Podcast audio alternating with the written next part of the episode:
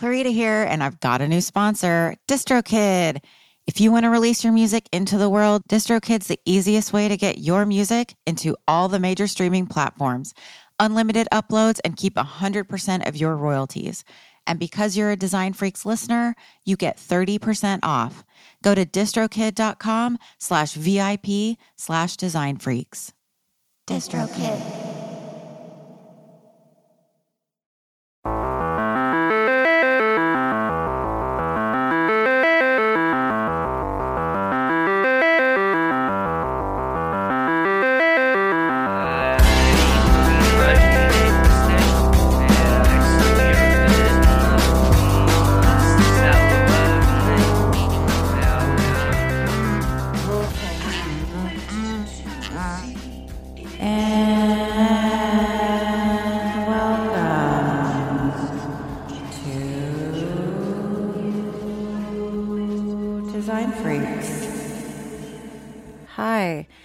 Welcome to Design Freaks. This is the podcast about record covers, graphic design, music history. Hello, uh, my name's Clarita. I'm your host, and I wanted to just put up a little mini.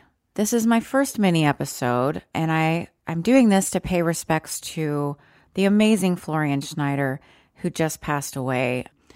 He was one of the founding members of the German group Kraftwerk. Um, he died at age 73 of cancer. And this was a death that many people will feel for a very long time. So I wanted to share some words about him, but I also wanted to let you know that a full length Kraftwerk show is in the works. W E R K. In that show, I'm going to be talking about the Kraftwerk graphic designer Emil Schult, who designed the cover and all the packaging for Computer World. I also want to talk about the Man Machine album cover, of course, designer Karl Klefisch and photographer Gunther Frohling, and kind of tell the backstories of those. So I want to do all that research. I'm also going to get into, I'm going to dig into the mystery of the Autobahn album cover. Who designed it? Now, there's a theory that it was Barney Bubbles.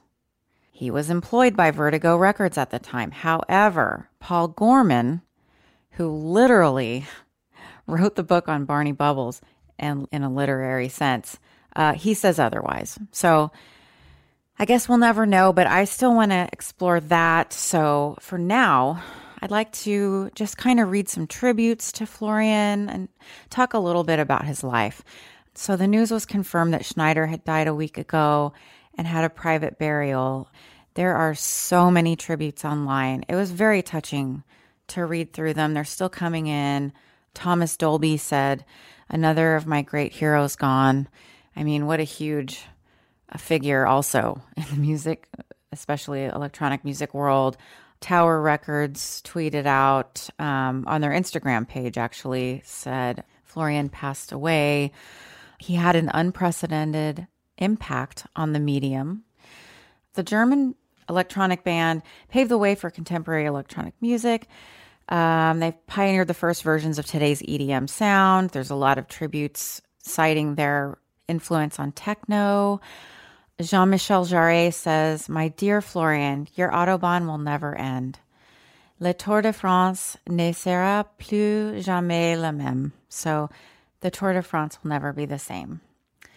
And cool thing about Jean Michel Jarre and Florian were that they were both early adopters of environmentalism before it was really a thing. I mean, but they weren't hippies. So, but they both wrote songs about, you know, keeping the planet clean and saving the planet from plastic and things like that. Um, so, another loving tribute from the Twitter account for Moog synthesizers. They tweeted, Florian Schneider will forever be an inspiration to the world of electronic music.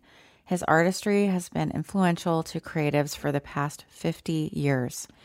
Today, we thank and honor him for helping to guide and shape our community through sound, imagination, and innovation.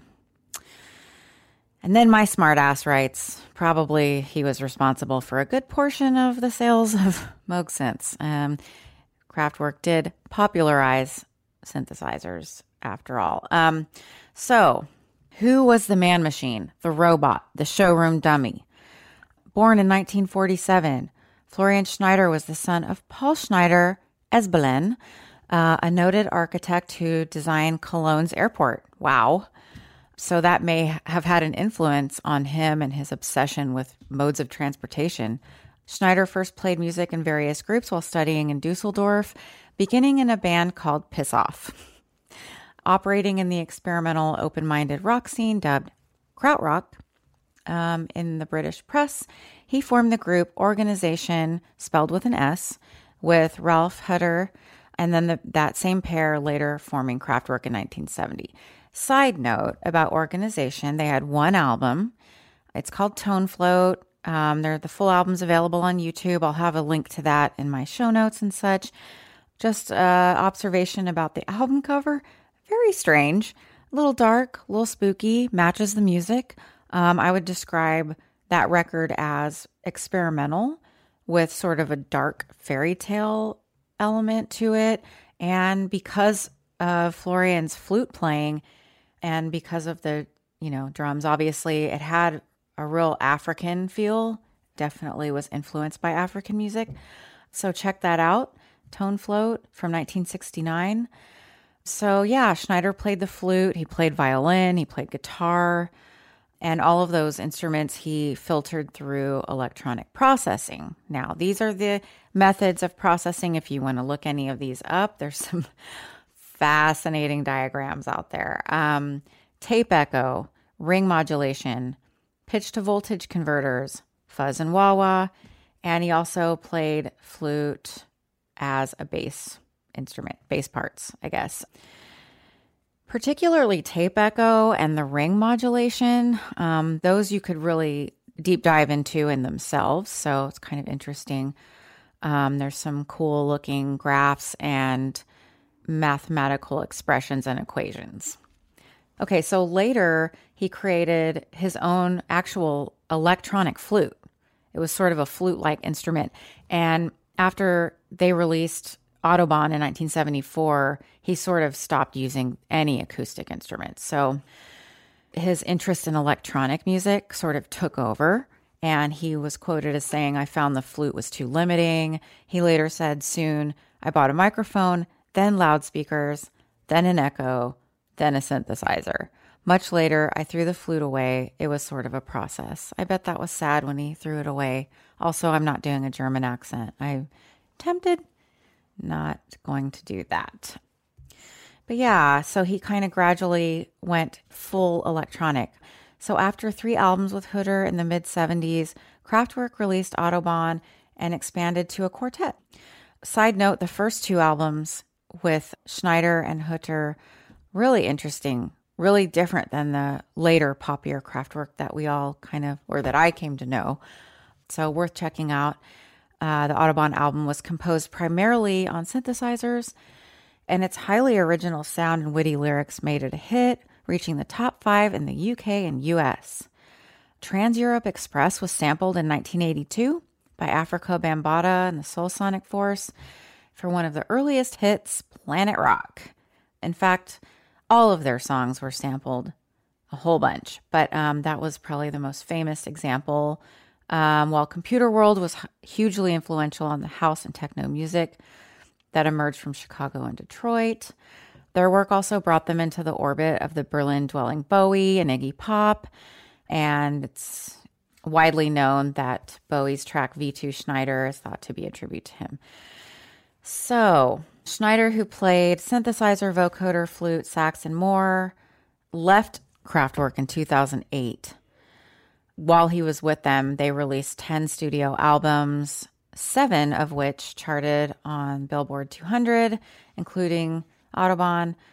Yeah, they definitely had an obsession with commuting and transportation and technology. So the word Kraftwerk means power plant. Their kind of aesthetic was rooted in Bauhaus and futurism. I kind of like to think of them as they called themselves man machines. They were magical mechanical mannequin robots from the future. So that's kind of a fun way of thinking of them. They like to represent themselves as robotic and mechanical. But I just wanted to say that musically, They were such a big deal that if you imagine a tree, sort of a chart that shows how they influenced music, they would have just so many branches and it would still be growing. Not to mention a tree of design and aesthetics. If you think about people who are into Devo and people who are into Kraftwerk, that Venn diagram is just one circle, pretty much. So the gift that keeps giving. I also want to mention that prior to his death, Kraftwerk had announced that the band would be embarking on a summer tour of North America to celebrate the group's 50th anniversary. The celebratory shows were canceled due to the global coronavirus pandemic, of course, but I did get to see that show at the Paramount here in Seattle um, in 2014. And wow, I still have my 3D glasses somewhere, but it was just eye popping. It was a full experience of just being in that world, watching a music video and wanting to be in that world, kind of like that Dire Straits video where you enter that 3D world or where Homer Simpson goes into that sort of different style of 3D animation. It just really felt like that. Like I was inside a video game, inside their videos. It was so cool.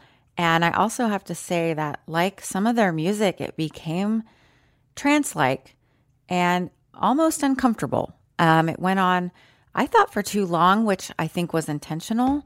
I think it was a statement on repetition and having that experience of, hey, these are not just background graphics projected onto the wall. This is, you're really dealing with this stuff. And it was intense. So I almost wanted to leave. I did not, but it was really intense. So, anyway, that just barely scratches the surface of who Florian was. Um, I could go on and on. I want to talk more about him, his life, and, you know, more about Kraftwerk, of course, in the full Kraftwerk episode. Yeah, I mean, I just want to say farewell, Florian. Thank you for bringing us into the future with you. and that tree of influence I mentioned earlier that maps how you've changed the creative universe that we know is alive and well. And those branches keep growing every day. So, even though it's sad, we should all be grateful. A lot of the music we all love come directly from that. And I could rattle on all the influenced acts, Daft Punk and New Order, everything. But we all know how huge this was and what a important figure he was and still is to us. So thank you to all my showroom dummies out there. Follow me in all the places and online to keep up with you know, news about the shows and check out ruinousmedia.com for info about all the shows on Ruinous. Tomorrow We Die, Tour Stories, and me. Thanks, everyone, and.